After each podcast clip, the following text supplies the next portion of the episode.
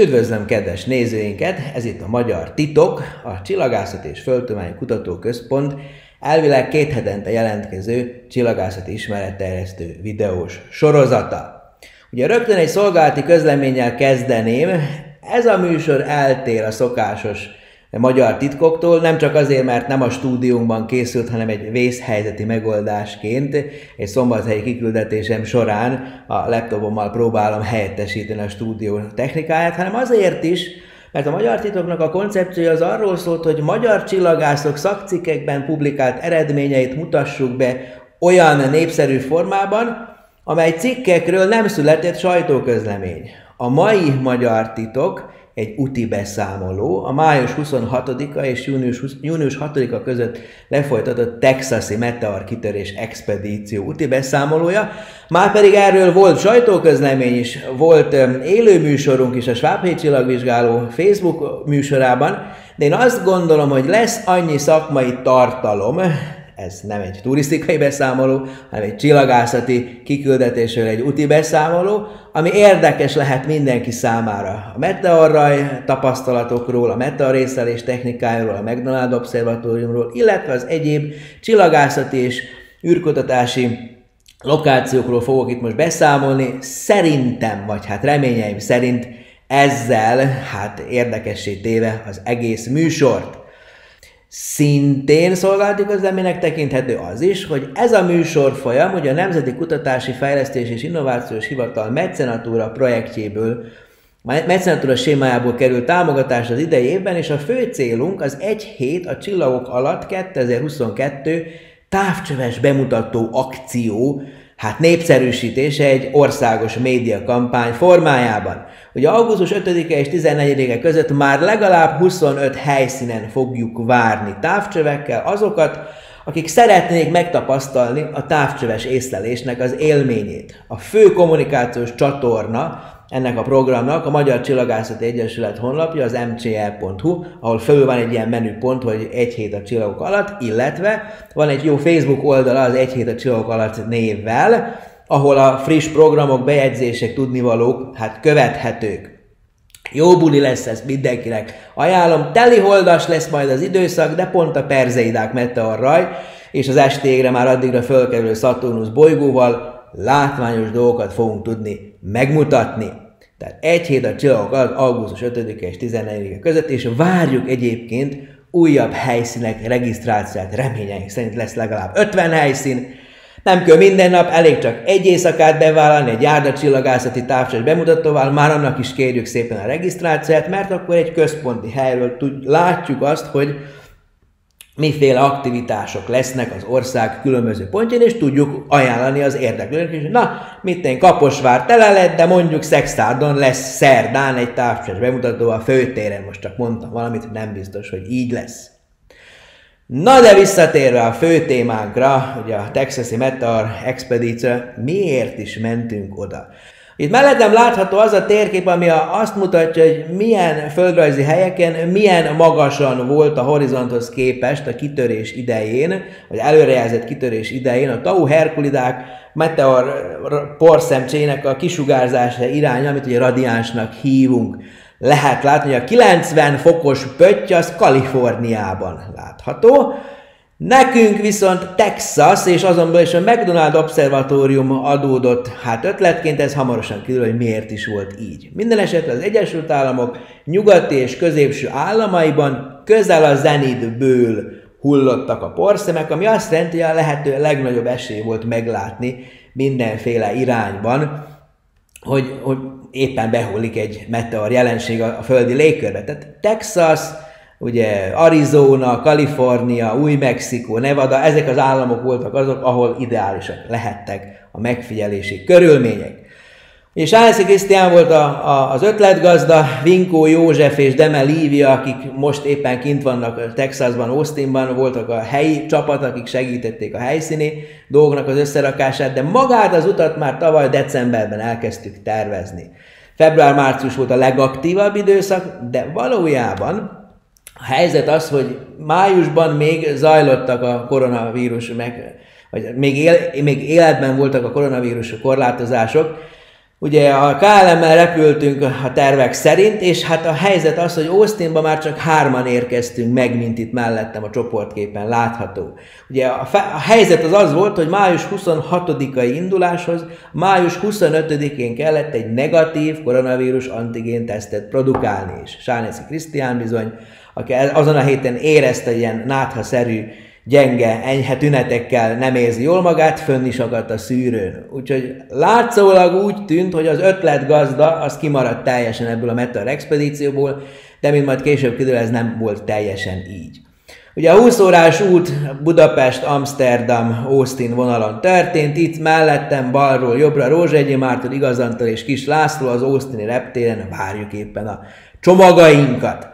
Austin 9000 kilométerre van légvonalban, McDonald Observatorium 10.000 kilométerben van légvonalban Budapesttől, Emellett az időzóna különbség is igen nagy, ugye 7 órával a múltban van az ember, tehát hajnal háromkor úgy érzi az ember szervezete, a bioritmusa, hogy már délelőtt tíz van Magyarországon, tehát a hajnali ébredés az természetes velejárója a megérkezésnek. Ezért aztán első napunkon Austinben egy ilyen laza akkomodáció volt a cél, tehát egy laza hozzászokás a 36-38 fokos texasi nyárhoz, a teljesen más ízű és illatú levegőhöz, és hát a kulturális sokhoz, ami hát ott Austinban ért minket. Ugye ez egy nagyjából másfél milliós város, itt mellettem épp a kapitólium látható, és hát egy nagyon fontos része a városnak az az egyetem, a University of Texas at Austin, aminek a csillagászati tanszéke itt a mellettem látható hatalmas épületnek a legfelső három emeletét foglalja el. Ugye Vinkó József, a Csillagászati Intézet tudományos tanácsadója már 14 éve jár ide ki, Craig Willerrel, egy szupernova szakértővel közös munkákat folytatni. Idén is a, éppen ez történik, februártól augusztus végéig kint van, és hát ő volt az, aki a, például a McDonald Observatórium felé a helyszíni, helyi kapcsolatot adta. Volt egyébként igazi helyi kapcsolatunk is, Györgyei Rész Judit, aki már több évtized Amerikában él, és itt a McDonald Observatóriumban, illetve a Texas Egyetemen kisbolygók megfigyelésével foglalkozik, tehát még szakmailag is meglepően közelesik ehhez a expedícióhoz, illetve a szakértelme a projektünkhöz. Ugye Austinban az egyetem nagyon erős komponens, és maga a csillagászat is nem korlátozódik az egyetemi kampusz épületeire, vagy hát a fő csillagászati tanszék épületre. Mikor elmentünk sétálni, és beültünk egy kávézóba, ha egyébként egyetemisták szoktak tanulni, ott nevettem föl, amikor észrevettem ezt a fali festményt itt mellettem. Nem a színeset kell nézni, mert az valami absztrakt virág, hanem a fehér falon, azok a vonalak. Ugye Vinkó Józseffel egymásra néztünk, és mind fölkacagtunk azonnal, mert ezek bizony RR Líri és Cefeid a változócsillagok radiális sebesség görbéi. Ez teljesen egyértelmű, tehát semmi kénytej abban nincs, hogy azok a absztrakt vonalak, azok a hullámok, azok változó csillagok látóirányú sebességének változását mutató görbék, mert az ember ezt felismeri, ez így néz ki. Nyilvánvalóan valami csillagászathoz kapcsolódó művész volt az, aki ezt a festményt, vagy ezt a festést megcsinálta, de ha nem, akkor egy isteni szerencse vezette a kezét, hogy így ábrázolja, vagy így gazdagítsa egy kávézónak a falát. Ugye az 10.000 kilométeres távolság azt jelenti, hogy ha 20 órát, tehát egy napot utazik az ember, akkor nem csak arra három napra akar elmenni, amíg van egy meteoraj kitörés, egyszerűen az, az időnek a rossz kihasználása. Úgyhogy nagyon korán megfogalmaztunk egy olyan másodlagos célt is ehhez az expedícióhoz, hogy csillagászati űrkutatási látogató központokat szeretnénk a helyszínen megnézni. Ennek oka az, Na, van nekünk egy svábhegyi csillagvizsgálónk, az maga is egy interaktív csillagászati élményközpont, és a potenciális továbbfejlesztéséhez ötleteket szedni. Másrészt pedig van egy piszkéstető obszervatóriumunk is, ahol lehetne egy kisebb léptékű látogatóközpontot képíteni, ugyanúgy, mint bármely amerikai obszervatóriumban ez szokás. Ugye ezért volt érdekes a McDonald Obszervatórium, ezért volt érdekes például a Lowell Obszervatórium, és ezért volt érdekes Houston, ami Austin-től három óra autózásra van. Ugye eleve a koncepciónk az volt az utazáson, hogy 12 nap bérelt kocsival egy irányba, egy hosszú útvonal Austin-tól északnyugat felé, és ha már van egy autónk, akkor átugorhatunk nyugodtan Houstonba is. Ugye a második napon történt ez, és miért? Ugye ott található a Johnson Space Center. Ez a NASA-nak egy nagyon fontos űrközpontja. Annak idején ugye itt volt az Apollo programnak az irányítóközpontja, jelenleg itt van a nemzetközi űrállomás, az International Space Stationnek az irányítóközpontja, és egy csomó fejlesztési hely, ilyen laborok, eszközfejlesztő és tesztelő ilyen űrkamrák, tehát egy tényleg egy hatalmas nagy központ, aminek van egy külön önálló látogatóközpontja. Itt mellettem lehet látni egy Boeing repülőgépnek a fel, hátár egy igazi uh, space shuttle, tehát űrsikló, ami átrágható. Be lehet menni, be lehet menni a raktérbe, be lehet menni az irányítótérbe, minden megtapogatható, ott meg lehet nézni, hogy néz ki ez valódi fizikai méretében. Ugye 10 órára érkeztünk a reggeli nyitásra, és délután ötig úgy el tudtuk tölteni az egész napot, hogy nem unatkoztunk egy másodpercig sem. Ugye amikor a főcsarnokba belép az ember, egy hihetetlen szín, hang, kép, kavalkát fogadja az embert.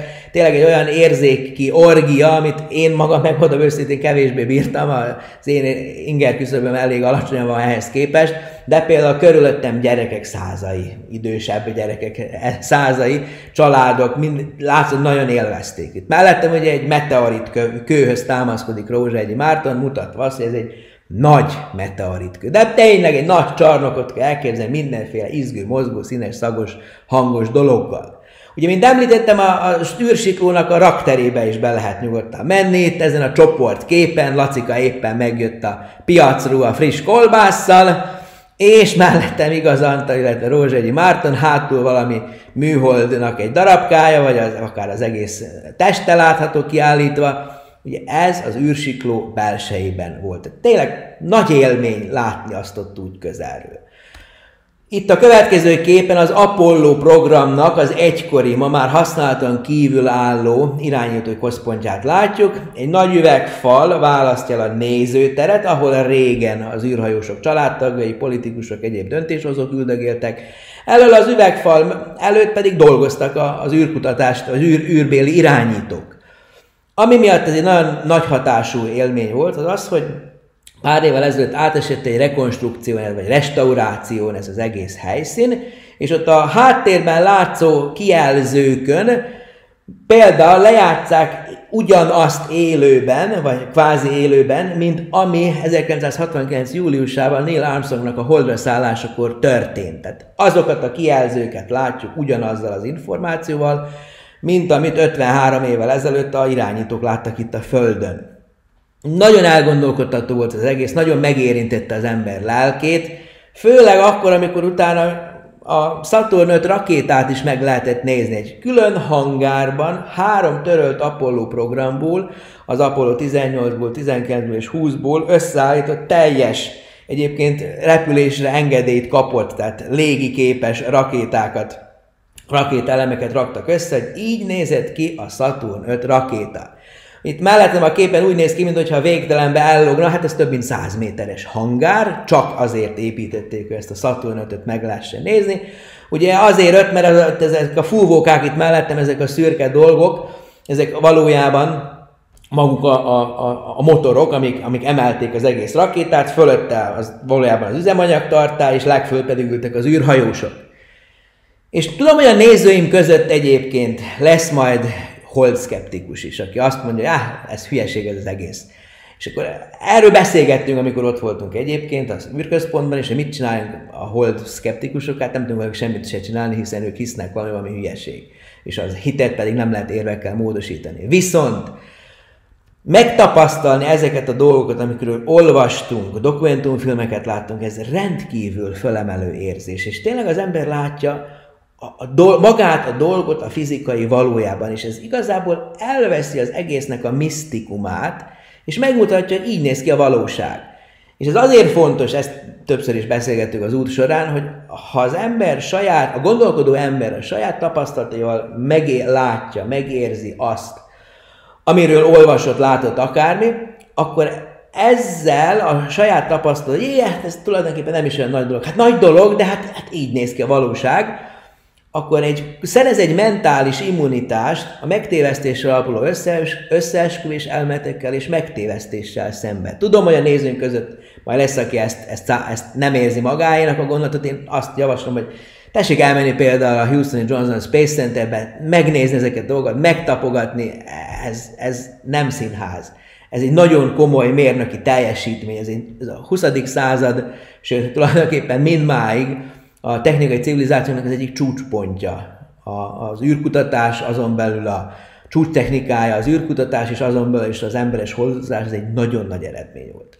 Szóval a lényeg az, hogy a Johnson Space Center-t megnéztük, sokat gondolkoztunk, aztán visszamentünk Austinba, és akkor utána jött az indulás a McDonald Observatóriumba. 750 kilométerre található Austintől, Texasnak, hogyha az ember emlékszik a térképe, balra a szélen nyugaton van egy ilyen kis csücske, na ott van a McDonald Observatórium, Budapesttől 17 fokkal délebre, a 30. északi szélességi körön, és hát 10 órás út vezetett el, hát váltott sofőrökkel Austinból a McDonald Observatóriumba. Útközben hihetetlenül unalmas táj, vagy hát hihetetlenül izgalmas táj, mert egy ilyen homokkő, lankás, síkság, dombvidék váltakozása órákon keresztül, nagyon ritkán lakott, néptelen táj, a mobilnet is elment teljesen, de például porördögöket is láttunk, itt most egy fotót látunk mellettem, de nézzük meg, hogy néz ki egy porördög a maga élő valóságában három porördög egy látómezőbe, rá sem kell nagyítani. És egy kamion. Egyik, másik, harmadik.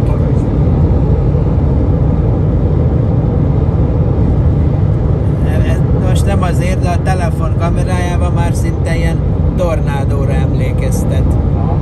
Hát így néz ki egy porördög, vagy három porördög a maga élő valóságában. Aztán, hogy haladtunk tovább nyugatra fel, egyre inkább a homokkövek átalakultak hegyekké, a dombocskák, és ugye a McDonald Observatórium környék az ilyen 2000 méter fölötti hegycsúcsokra épült meg. Ugye fél órás utazásra az obszervatórium azt jelenti, hogy fényszennyezéstől gyakorlatilag teljesen mentes hely, és hát szerencsénk is volt, a három éjszakából kettő teljesen derült volt.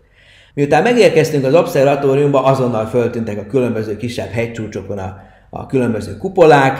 Nézzük meg egy videóbetéten, mit is él át az ember, mit is tapasztalhat az első impresszióként a megérkezés után.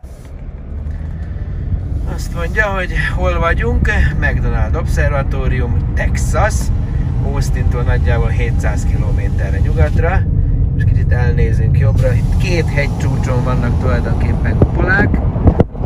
Két nagy, ott vannak a kis díszok. Ő támadott meg tegnap. Érdekes. Ott fenn a két kupola, illetve hát nézzünk egy másik csúcsra. Szép lassan, ott lesz egy másik. Most oda fogunk fölmenni. Szia Marci! Szia! Te vagy itt a sofőrünk, de valójában a történelmi tudásnak is a birtokosa, hiszen te tudod azt megmondani nekünk, hogy hol is vagyunk most pontosan? Ugye most a McDonald Observatóriumban vagyunk, 2000 méter magasan, amit az Austini Egyetem kezel, és egy bankár, McDonald nevezetű bankár alapított, illetve ő, ő örökségéből alapítottak, 1 millió dollárt hagyott erre a célra. Az örökösök megtámadták ezt a döntést, de a pereskedés után is még 800 ezer dollár maradt arra, hogy ilyen szép nagy kupolákat építsenek most. Jobbra van a 2,7 méteres távcső és az 1,8, hogyha nem mondok butaságot most hirtelen, illetve balra fölkanyarodunk, vannak felvételek és lehet, hogy lesznek majd videóbevágások még. A világ legnagyobb távcsövei közül az egyik 10 méter feletti, feletti átmérőjű Hobbeberry teleszkóp. És ugye ez a, ez a McDonald, ez nem tegnap történt, lassan már száz éves lesz ez ő a hely. a, a, a évfolyamtársa lehetett volna, 44-ben született. 1844-ben, és aztán ott a 20. század első évtizedében. 26-ban halt meg. Tehát most lesz lassan a századik évforduló, hogy meghalt az úriember, és aztán most itt vagyunk száz évvel később. És ugye miért is vagyunk itt valójában? A Tau Herkulidák nevez, elnevezésű, nevezetű meteor rajnak a várt kitörése nagyjából már négy óra múlva fog bekövetkezni, ha szerencsénk van. Ezt szeretnénk rögzíteni mindenféle szofisztikált detektorokkal, illetve vizuálisan, és ugye a kis magyar expedíció az erre vállalkozott. Itt vannak további kis kupolák, és most megérkeztünk. Mindjárt szétnézünk itt. Na itt vagyunk a nem mexikói préri pusztán, hanem a texasi préri pusztán. Több kisebb, nagyobb távcső van itt fönt a Hobby Eberly teleszkóp környékén. Ugye innét végzik a spektroszkópiai méréseket nagyon nagy átmérőjű teleszkóppal, és Vinkó József is rendszeresen dolgozik ezzel a távcsővel. Most februártól éppen augusztus végéig dolgozik itt kint. Nem ezzel a távcsővel, hanem a másikkal, a 2,7 méteres? Ezzel is. Ezzel is? Ezzel is foglalkozik, mert ugye ezzel a nagy teleszkóppal itt a háttérben zajlik már két éve Hobby Éveli Teleszkóp Dark Energy Experiment, ami a univerzum legrejtelmesebb összetevőjének, a sötét energiájának a hatásait próbálja kimutatni. Egy nagyon különleges multiobjektum spektrográffal, ilyen légyszem-szerűen kirakott ilyen mozaik optika, minden egyes kis pixelből elmegy a fény egy ilyen akár 50 méter hosszú optikai szálon egy spektrográfba és színképekkel keresik a távoli galaxisok Lyman alfa vonalát, akár hármas vörös eltolódásig, és valójában a galaxisok csomósodását akarják kimutatni. Hát nagyjából hát pár, gyakorlatilag az ősrobbanás utáni két-három milliárd éves korig, és onnantól kezdve az elmúlt 10 milliárd évet fogják valójában fölmérni, és keresik benne a sötét energiának a hatását. Esetleg a sötét energia, időben változott-e ez a hatás, hogy hogyan csomósodnak a galaxisok. És igazából ez egy nagyon érdekes teleszkóp itt, ugye voltunk ma bent, meglátogattuk, és hát a kozmológiában ez egyértelműen az egyik legnagyobb hatású eszköz lesz, vagy már most is az. Vinkó József ennek a programnak a, a szupernovás hát, csapatában dolgozik be. Ugye a képeken, színképekben ott lesznek a új, újonnan felrobbanó szupernovák is. Nem tudok nem nyugat felé nézni, bocsánat, mert egyszerűen annyira gyönyörű itt a kilátás, ugye napnyugta, ki tudja milyen messze fog majd lenyugodni a horizontal, nagyon jó a most a vízszintes átlátszóság. Tegnap is nagyon szép időnk volt, ma pedig szerintem nem tudom, tehát minden előrejelzés szerint iszonyatosan szép tiszta időnk lesz. Amitől kicsit aggódunk, az a délről jövő szél. Hol leszünk mi? Ott lent. Ugye ott a látogatóközpont. Szerintem, ha ránagyítasz a kettes telezoommal, akkor még talán egy pixelen igazantal éppen pakolgatja a Spéci Meteor kamerákat nagyon különleges helyen vagyunk, és rendkívüli módon én magam is, mint gyakorló csillagász tudomány menedzser, hát tulajdonképpen most nagyon megérintett lelkiállapotban vagyok, hogy egy különleges jelenséget próbálunk egy nagyon különleges helyről, nagyon speciális eszközökkel, remélhetőleg hát nagy visszhangot kiváltó módon megpróbálni megfigyelni. Azt, hogyha az ég azt mondja, hogy kedves László és kollégák, nem ma lesz ez a meteorrajnak a kitörése, akkor is hatalmas kalandor, hatalmas kalandor tudunk részt venni. Nos, szerintem meggyőző a dolog, ez egy csillagászati szempontból nagyon érdekes hely. Ugye a McDonald Observatórium, mint az elhangzott a videókban is, egy magán adományból indult el az 1930-as években, és itt az el, teljes csoportképen a magyar csapat, ugye balról jobbra Rózsegyi Márton, hátul Igazantal, középen Kislászló, hátul Vinkó József, mellette Deme Lívia, a kamera mögött pedig Györgyei Rész Judit, tehát egy hatfős magyar csapat gyűlt össze a Meteorraj az Auherkulidák maximumára. Ez itt a legelső távcsőnek az épülete, a McDonald Observatórium föliratú hát kupola, itt vannak bent egyébként irodák is, kis könyvtár is, ahol például megtaláltuk a Budapest Mitteilungen feliratú bekötött köteteket, bennük Szabados László és a Cefeidák, Patkós László és az Esve Kamila Pardalis, Paparó, Ma, Paparó Margit és a Delta Scuti csillagok, tehát jó érzés volt 10.000 kilométerre Budapestről látni ezeket az intézeti, csillagászati intézet által kinyomtatott kiadványokat. Ugye a legelső műszer, amit megépült, az a 2,1 méteres teleszkóp, 1939-ben adták át, ma Otto Struve az első igazgató nevét viseli. Hát jól lehet látni, itt ebben van vas, sőt acél, tehát ez egy még a vas és acél országának a öntödei technikáját is tükrözi, mindmáig egyébként használatban van természetesen, hiszen 2,1 méteres távcső, ez egy jó távcső. Amikor ott tartózkodtunk, akkor egy fiatal PHD hallgató hölgy fehér törpe csillagok pulzációját, rezgéseit mérte, hát CCD kamerával.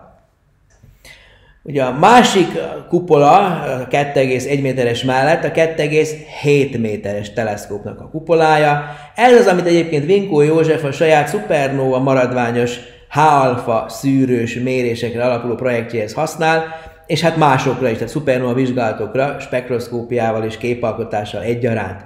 Ebben is vas, van vas, lehet látni, hogy ez Harlan, Harlan J. Smith másik igazgató nevét viseli. Ott a képen alul mellettem nem hobbitok látszanak, hanem igazi, valós emberek, ugye az expedíciónk tagjai, fölül pedig a nagy cső, a 2,7 méteres teleszkóp. Ugye ez már egy magas épület, ugye a ötödik emeletre kell fölmenni a belső lifttel, van nagyon szép körerkély, nézzük meg most, milyen a kilátás a kupolának, ennek a catwalknak is nevezett körerkéjéről. Na, mielőtt elindulok, akkor légy szíves, tehát ez egy 2,7 méteres. 2,7 méteres, tőlem kicsit idősebb talán teleszkóp, és akkor idősebb, idősebb tőlem, és megyünk egy nagy kört, nézzük meg a texasi ugart odakint van mellettünk egy kisebb teleszkóp, az 2, mit tudom, az ez az 1,8 méteres, 83 üveges. Az ember szépen megy körbe-körbe. Aki fél ilyen helyre ne jöjjön, hiszen ott lent a lábam alatt a több méteres, több tíz méteres mélység, és szépen egy körbenézés. Szerintem meglepően szép a táj. Nem lepődünk meg. Szia Livi! Készül a videó. És akkor ott, a messzeségben, ki tudja, milyen messzire lehet ellátni. Nagyon-nagyon szép itt. Az ember imádja valójában az ilyen helyeket, és akkor mindjárt bezárul a teljes kör, talán másfél percben beleférünk.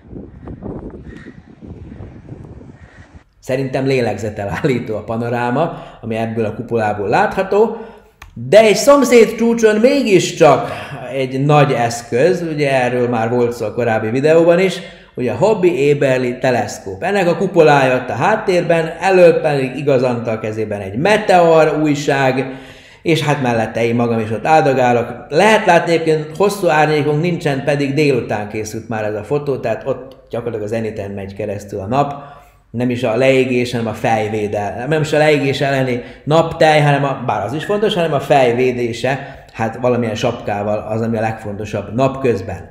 Ugye a Éberli teleszkóp az 10x11,4 méteres főtükrével mondhatjuk azt, hogy a világ legnagyobb tükrű teleszkópja, de mivel nagyon speciális a, vele az észlelés, ugye a, a főtükörnek a síkja az fix a horizonthoz képest, és az egész távcsövet forgatják függőleges irányba, és a primér fókuszban levő műszerplatformot mozgatva követik a beállított égitestét maximum 60-80 perces időszakig, tehát ezért ez nem egy teljes értékű 11 méteres teleszkóp, de mindenképpen nagy technikai érdekesség, ugye ezt 1997-ben adták át. Jól lehet látni, hogy a McDonald Observatóriumban 30 évente adtak át távcsát, 39-ben 2,1 méteres, 68-ban 2,7 méteres, 97-ben, 30 évvel később pedig a hát Hobéberi teleszkópot.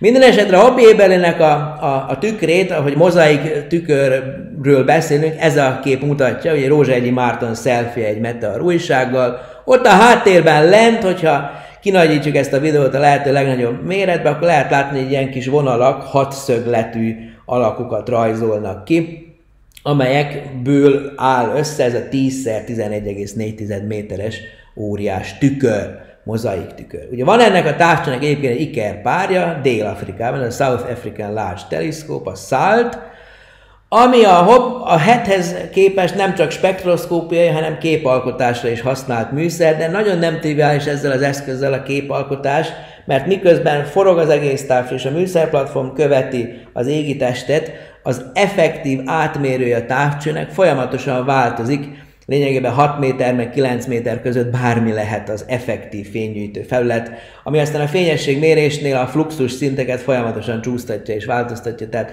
ezzel a távcsővel idősorokat nem lehet mérni. Éjszakára, éjszakára spektrumokat lehet fölvenni.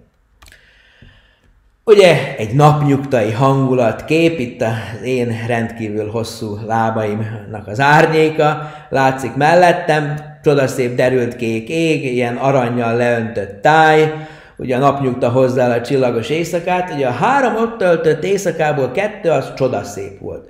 Ugye a legelső éjszaka volt 29-e per 30-a. Ekkor teszteltük a helyszínt, teszteltük a, az eszközöket, teszteltük a összerakott technikákat, meg a vizuális észlelői csapatot is próbáltuk összerázni. Ott nehézség volt az, hogy a szél megérkezett éjfél után valamikor, és hajnal kettőre nem is bírtuk tovább. Egyrészt fáradtak is voltunk, hiszen aznap utaztunk, és egyből ott voltunk az éjszakai éjszakába kidobva, másrészt meg nem is nagyon volt aktivitás. Láttunk pár tau herkulidát, a maximum előtt éjszaka és maximum 3-4 óránként, tehát semmi nem inspirálta azt, hogy napkelték fönnmaradjunk május 29-éről 30-ára viradóra. Viszont a második éjszaka, a maximum éjszakája, az nagyon fontos volt. És nagyon jó idő érkezett, a szél kitisztította a levegőt még jobban, és itt most eltűntem, de a kép az itt van, hogy ez mutatja azt, hogy honnan végeztük a megfigyeléseinket. A McDonald Observatóriumnak van egy látogató központja, ennek van egy amfiteátruma, itt ilyen körben le tudnak ülni az emberek, és középen a bemutató csillagász egy zöld lézer pálcával mutathatja a csillagképeket. Egyeztetve természetesen a látogató központ vezetésével ide telepettünk le, az eszközöket a bal szélen látható bérelt autó akkumulátoráról, illetve ott középen hátul látszik egy ilyen kis szürke fölfelé álló oszlop, az onnan vett 110 voltos feszültségről tehát tápláltuk. Ezen a képen, bocsánat, igaz Antal kezdi éppen a kipakolást, Rózsegyi Márton pedig sétál hátrafelé megnézni, hogy na, hogy is néz ki ez az amfiteátrum közelebbről. Ez egy nagyon alkalmas, nagyon jó körpanorámás, semmi helyszín volt, semmiféle nagy kupola nem zavart, vagy hegy nem zavarta a kilátást.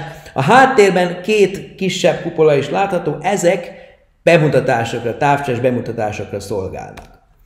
Ugye igaz, Antal látszik a következő képünkön, a kamerái között, ugye jobb oldalon vannak az eszközök. Na ezt most hallgassuk meg saját szavaival, hogy pontosan milyen technikákkal készültünk a meteorraj észlelésére. Jön az éjszaka, készülődünk a mérésekre. Igaz Antalt szeretném arról megkérdezni, hogy mivel szeretnénk megfigyelni a elütött porfelhőt, üstökös maradványokat és ebből származó hullócsillagokat. Milyen, milyen kamerákkal figyeljük meg? Ő micsoda? Szia! Háromféle kamerát hoztunk. Ő az egyik. Ez egy méltán híres nagy érzékenységű Sony Alpha 7-es kamera, fényképezőgép tulajdonképpen. Sokan filmezésre használják, mert nagyon jók a filmezési funkciói. Van rajta egy f1,4-es 35 mm-es Sony objektív. Ezzel a látómezőnk körülbelül 35-40 fok széles, tehát ezzel lehet, talán kicsit szélesebb is lehet, 45 fok is van. Kicsit egy irányba lőve mozikat fogunk készíteni, félórás mozikat, amiken látszani fog, olyan határmagnitúdó lesz rajta, hogy vélhetően látszani fognak a meteorok.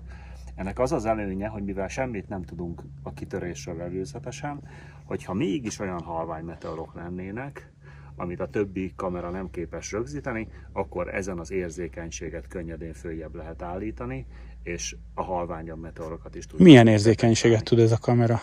A, az izó értéket föl lehet venni, négy, azt hiszem 409 ezerig. Az elég jó, igaz? Régen milyen érzékenységek? már, de, de még dolgozik. Milyen érzékenységek voltak régen a klasszikus fotopapírok, amikkel fotóztunk? 400-as az már az 400-as az már az érzékeny Az már az, az 1600-as az már az, már úgy, az, az nagyon, nagyon 1600-ast, igen, vagy 3200-ast. Ez ahhoz képest hmm. 20-szor, 200-szor. Persze. Én hmm. ahogy próbálgattam tulajdonképpen Budapesten már 12 ezres izónál már, már bőven beégett a, a fényszennyezés, vagy a városi ég. Melyik a következő, amivel dolgozni fogunk? Nézzük meg azt a nagy ufót. Nézzük, nézzük a nagy ufót. Ez a Nézd, így most az égen pont van, több, több izé, ö, ilyen domb van az A miénk nagyobb, ho-ho. Igen. A miénk a legnagyobb. UFO McDonald fölött. Éppen hazahoztuk, ez egy amerikai gyártmányú meteor, Igen? kimondottan célzottan meteorkamera. Amerikai gyártmányú. Az, az, az uh, AMS-nél dolgozó Mike Henke találmánya és terméke.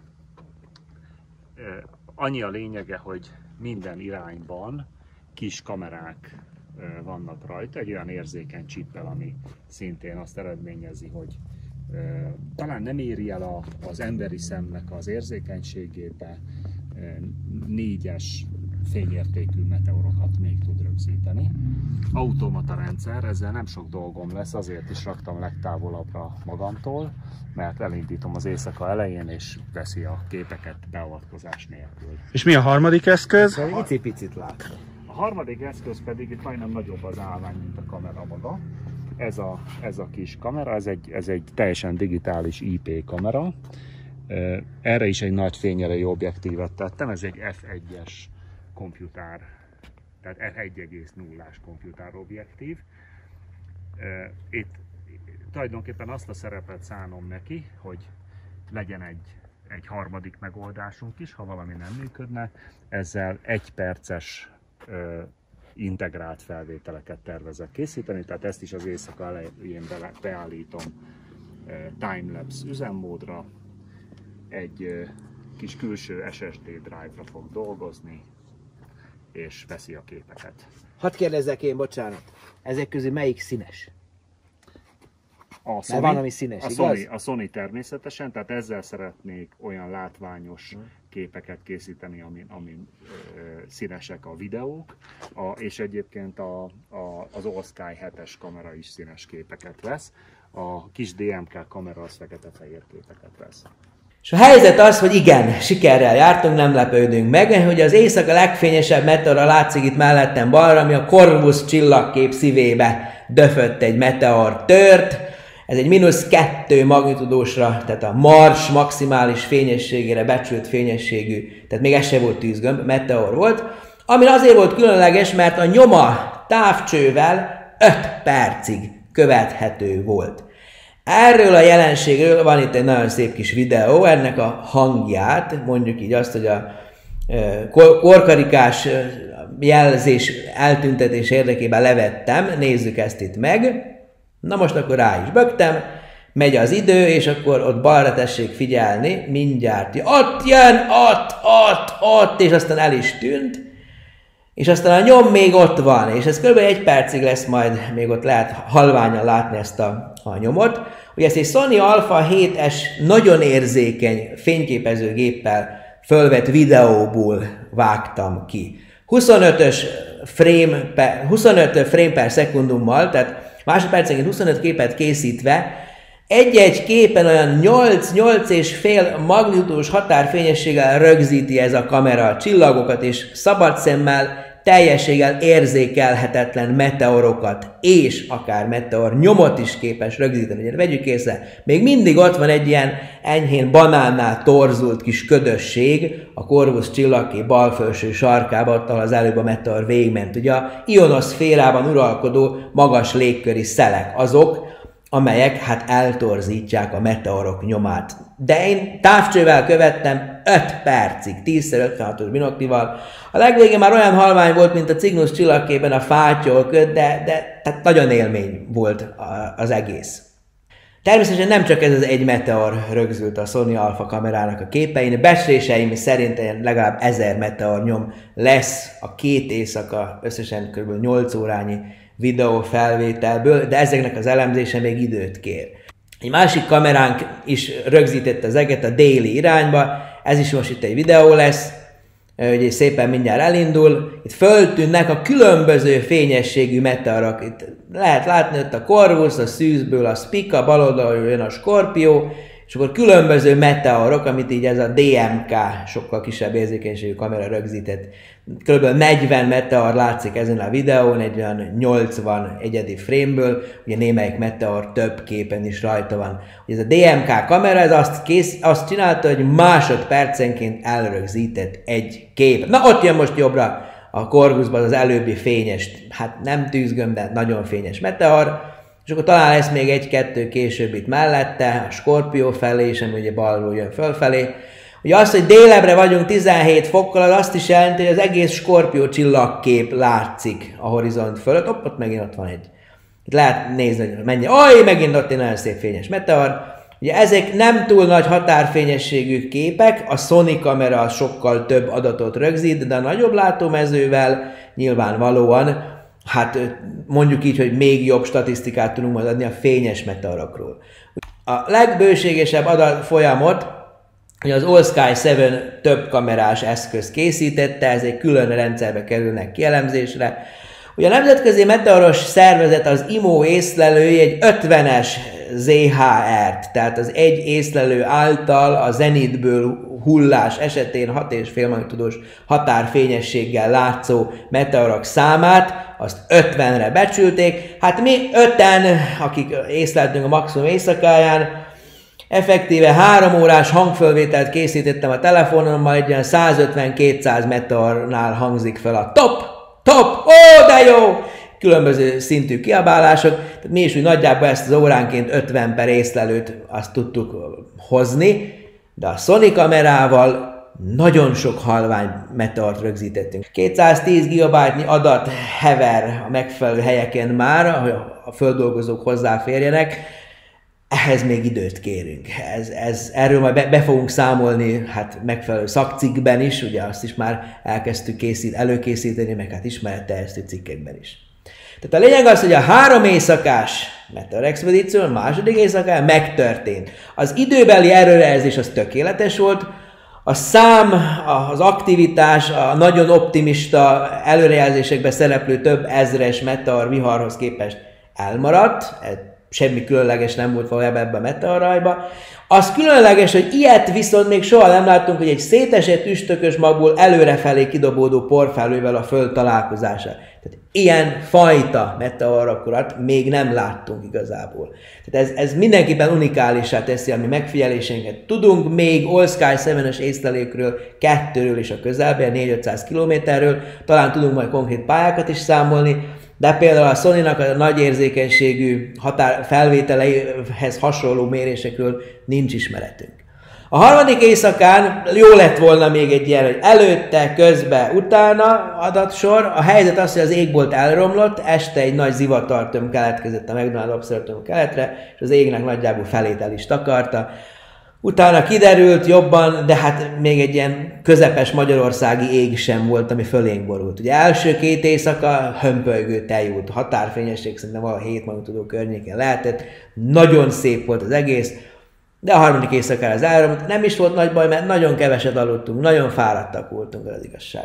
Ugye maximum éjszakája után volt még egy élő bejelentkezésünk a Svápé csillagvizsgálónak az élő műsorában is, és utána nem bírtunk elaludni a adrenalin lökettű délelőtt tízig helyi időben, és aztán jöttek a takarítónők. Na de a harmadik nap végén elbúcsúztunk Vinkó Józseftől és Deme Léviától, illetve György Éris Judittól, és mi elindultunk egy hosszú nyugati, északnyugati útra. És az első nap végén, a McDonald Observatórium után Albuquerque-be, Új-Mexikóban egy ismerős arc vigyorgott ránk a hotel bejelentkezéskor a recepciónál. Sánesi Krisztián utalért minket. Pont lemaradt a meteor részlelésekről, de volt annyi csillagászati űrkutatási tartalom még a maradék hat napban, hogy a többször módosított repülőjegyével, amikor már május 30-án egy negatív koronavírus teszttel igazolta, hogy ő kigyógyult hivatalosan is a koronavírus fertőzésből, el tudott jönni utánunk, és mivel pontosan tudtuk elő, hogy mi Albakörkében leszünk június 1 este, neki vágott egy Budapest, Amsterdam, New York, Austin, Albuquerque légi ugrásos, vagy légi táncra, és ténylegesen abban a hotelben megérkezett, amikor, ahova mi is estére begurultunk. Itt lehet látni mellettem, hát boldogok, fáradt, de boldog arcok. Na, a csapat újra egyből. Új, vagy először a projekt amerikai fázisa során egybe van a kezdeti csapat, akik összeálltunk még tavaly decemberben, hogy na, csináljunk egy ilyen meteor expedíciót. Ugye a öt nap hosszú utazás, sok-sok érdekes dolgot láttunk. Ilyen nemzeti park, olyan nemzeti park, nagyon hosszasan lehetne erről beszélni. Én most egy pontot ragadnék ki, az arizonai Flagstaff városát, ami ugye egy nagyon nevezetes hely, mert ott a Lával Observatórium, ahonnan a Plutót is felfedezték, és körülötte azért vannak még egyéb látványosság. Például Nagyjából fél órára, a fél óra autózásra keletre, ugye Flagstaff-től 30 mérföld, 40 mérföldre a Beringer kráter látható. Ugye mi, nyugal, mi keletről érkeztünk, tehát először a Beringer kráterhez érkeztünk, és utána mentünk tovább Flagstaffbe. Na hát ez egy olyan élmény volt számunkra, amit nagyon nehéz leírni szavakkal. Itt most el is tűnök egy pillanat, és egy másik képet mutatnék. Egy 1,2 kilométer átmérőjű, 45 méterrel a, a kül, kül, külső szín fölé emelkedő, síkság fölé emelkedő peremű kráter, amit 50 ezer évvel ezelőtt egy nagyjából 50 méteresre becsült vas, nikkel vas meteorit vájt ki itt Arizonában. Tehát itt így a látogató központ egyébként a Beringer családé, hiszen ez az egész kráter mindmáig magántulajdonban található, tehát nem nemzeti park, nem csak egy national landmark, tehát Magyarországról furcsa dolog, de hát Amerikával tiszteletbe tartják a magántulajdont évszázadokon keresztül. Szóval a Beringer család tulajdonában lévő kráternek a peremén megáll az ember egy ilyen megfelelő platformon, és úgy, úgy, úgy elbambultunk, próbáltuk átvenni a, az érzést, mert egy kép sem adja vissza, hogy valójában hogy néz ki ez a kráter a fizikai valóságában, és akkor ott, ott azon a helyszínen az üstökös kisbolygó, meteoroid, meteorit, meteor szavak úgy egybeolvadtak egy egyértés, és én nagyon, személy szerint nagyon örültem, hogy Krisztián ott volt velünk, hiszen ő volt az, aki márciusban egy úgynevezett félzsiráfnyi kisbolygót felfedezett, vagy kis égi sziklát felfedezett a becsapódás előtt. Tehát ott úgy tényleg úgy körbeért a kozmikus kerék, és, és kialakult egy olyasfajta hát belső új minőség ezen kis égitestek értésében, ami, ami páratlan élmény volt. Tehát tényleg ezt nem adják vissza a képek, nem adják vissza a könyvek, nem adják vissza a videók, a helyszínekre elmenni. Ugye mellettem itt most Rózsegyi Márton, meteorral a világ körül, a meteor, a meteorit kráter előtt, ugye egy szép fölvétel, valahol majd meg fog ez lenni az MCN-nek a megfelelő hát helyszíne, megfelelő hát oldalain. Ugye Flagstaff-től másfél óra tá- autózásra található a Grand Canyon. Hatalmas terület, tehát az egyik bejárata a Grand Canyonnak, másfél órára található Flagstaff-től. Erről nem fogok most sokat beszélni, csak megmutatnám egy boldog csapat, hogy együtt vagyunk, és ténylegesen a Colorado folyó és egyéb földtani folyamatok révén kialakított hatalmas szakadék rendszer peremén lenézve, hogy az ember érzi, hogy milyen parányi lény vagyunk. És hát 1800 méter mély az egész szakadék, és a túloldal megint olyan magasan van, mint mi, 2000 méteres tengerszint fölötti magasságon. Tehát, tehát tényleg lélegzett elállító dolog volt. Viszont Flagstaffben egyértelműen a csillagászat az egy nagyon fontos disziplína. Flagstaff maga egyébként egy 70 ezeres lakosú város, ott van a Naval Observatórium. A US Naval Observatóriumnak van egy csillagászati obszervatórium, illetve a US Geological Survey-nek van egy vízügyi, geofizikai kutatóállomása is. Tehát annak ellenére, hogy 70 ezeres város, az egyetem plusz ezek a kutatóhelyek együtt nagyon magassá teszik a, a tudomány szerepét.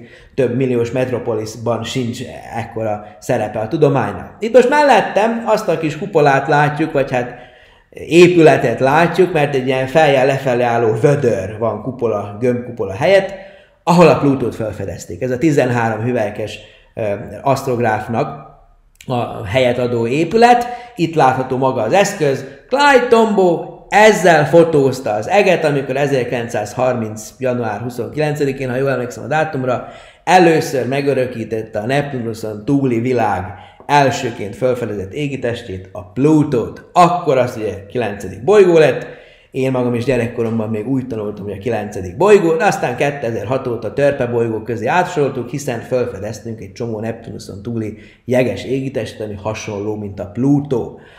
Itt lehet látni egy másik fotón, Sányszi Krisztián kezében egy nagyon érdekes könyvvel, a Sötétség bolygója, ezt ugye Clyde Tombo és Patrick Moore írták. Magyar kiadás az 1980-as években jelent meg, Ludmány András volt a fordítója, innen is köszönöm szépen a nagyon jó fordítást, mert mind Krisztiánnak, mind nekem ez a könyv nagyon sokat jelentett. Az, hogy mi ma megfelelő csillagászattal foglalkozunk, abban jelentős súlyjal szerepelt ez a könyv, mert ez egy olyan könyv, mindenkinek egyébként ajánlom antikváriumokból beszerzését, amiben Clyde Tombo a, tényleg a, a, vidéki paraszt gyerek, semmiféle nagy értelmiségi háttere nem volt, jött, csillagászként szépen észlelt, rajzolt, és akkor az obszervatóriumban fölvették észlelő, észlelő asszisztensnek. És aztán rögtön az elején már egyből föl is fedezte a Plutót. Később aztán ugye szakmában elmélyült, egyetemeken volt, dolgozott, tehát tényleg csillagásszá nem esedett, de, de maga ez a könyv ez azért nagyon jó, mert a, a meg, csillagászati megfélésnek a, az illatát, ízét, szagát átadja, és na- nagyon boldogok voltunk mind, mindannyian, mind a négyen egyébként, hogy itt lehettünk a Plutó felfedezés helyszínéül, helyszín, a Plutó felfedezésének helyszínt adó kupolában. Egy csoportkép is készült itt, ugye a piros kabátos fickó, Dylan, az egyetemista vezetőnk, aki egy ilyen bekéleckedés után hát körbevezetett minket a különböző helyeken, olyanokra, olyanokra, olyan helyekre is elvitt minket, ahova tipikus látogatók nem szoktak eljutni. A legnagyobb kupolában a történelmi látogatott, látogatható részen a 60 cm-es Clark refraktor található. Ugye itt Mars csatornákat próbálta persze a Lowell hát kimutatni, észlelni, megtalálni, ez egy ugyanolyan 60 cm-es távcső, mint amilyen kategóriájú van Belgrádban, Bécsben, illetve hát nekünk itt a Svábhegyen, a Svábhegy csillagvizsgálóban is 60 cm-es a távcső, csak nem refraktor, hanem reflektor, tehát tükrös teleszkóp. Ugye nagyon szép fa borítású belső kupola, talán sejtett, hogy ilyen autókerekeken gurul. Ford modell az 1950-es évekből adta a kerekeket, egy csomó tartalék föl van pakolva raktárba, hogyha valamelyik elromlana nagyon jó állapotban van megőrizve mindmáig, és ezzel folytatnak, folytatnak is bemutatásokat. Ugye a Lavel Observatóriumban az az érdekes, hogy ez egy privát alapítású, és mindmáig a Lavel család birtokában lévő magánobszervatórium, de nagyjából 200-an dolgoznak benne, ennek fele csillagász. Azoknak is körülbelül fele főállású kutató, másik fele pedig ilyen egyetemista, doktorandusz, fiatal kutató, tudományos segédmunkatárs és munkatársak. Tehát ők nagyon büszkék arra, hogy a bevételeikből, az adományokból, a kutatási pályázatokból el tudják magukat tartani, állami költségvetésük nincs.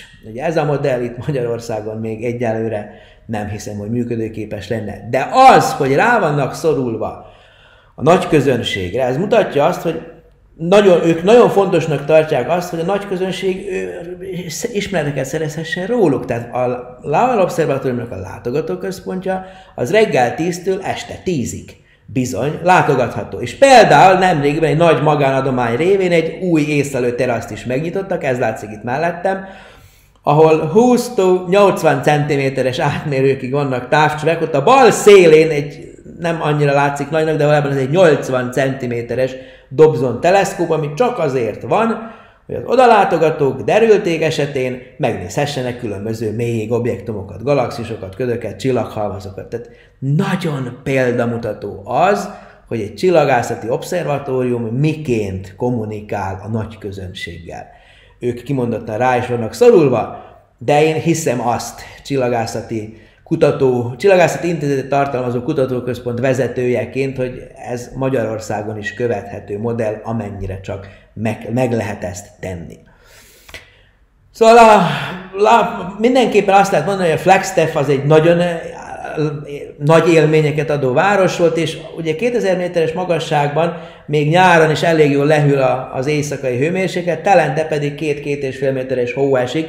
Ennek köszönhetően a, a házak azok masszívabb építések, mint mondjuk a lent melegebb környékeken, és ennek köszönhetően van is egyfajta európai hangulat annak a városnak. Tehát egy nagyon, nagyon jó kis látogatás volt itt ez az arizonai hegyvidéken található városba. Ugye Arizona, vagy bocsánat, Flagstaffból indultunk tovább, a Hoover Gát, ott is érintettük, ez ugye a Colorado folyó duzzasztásáért felel, ugye Nevada és Arizona állam határán, utána Las Vegas maradt már csak egy éjszakára, ott leadtuk a bérelt autót, és aztán vissza, egy éjszak után visszarepültünk Austinba.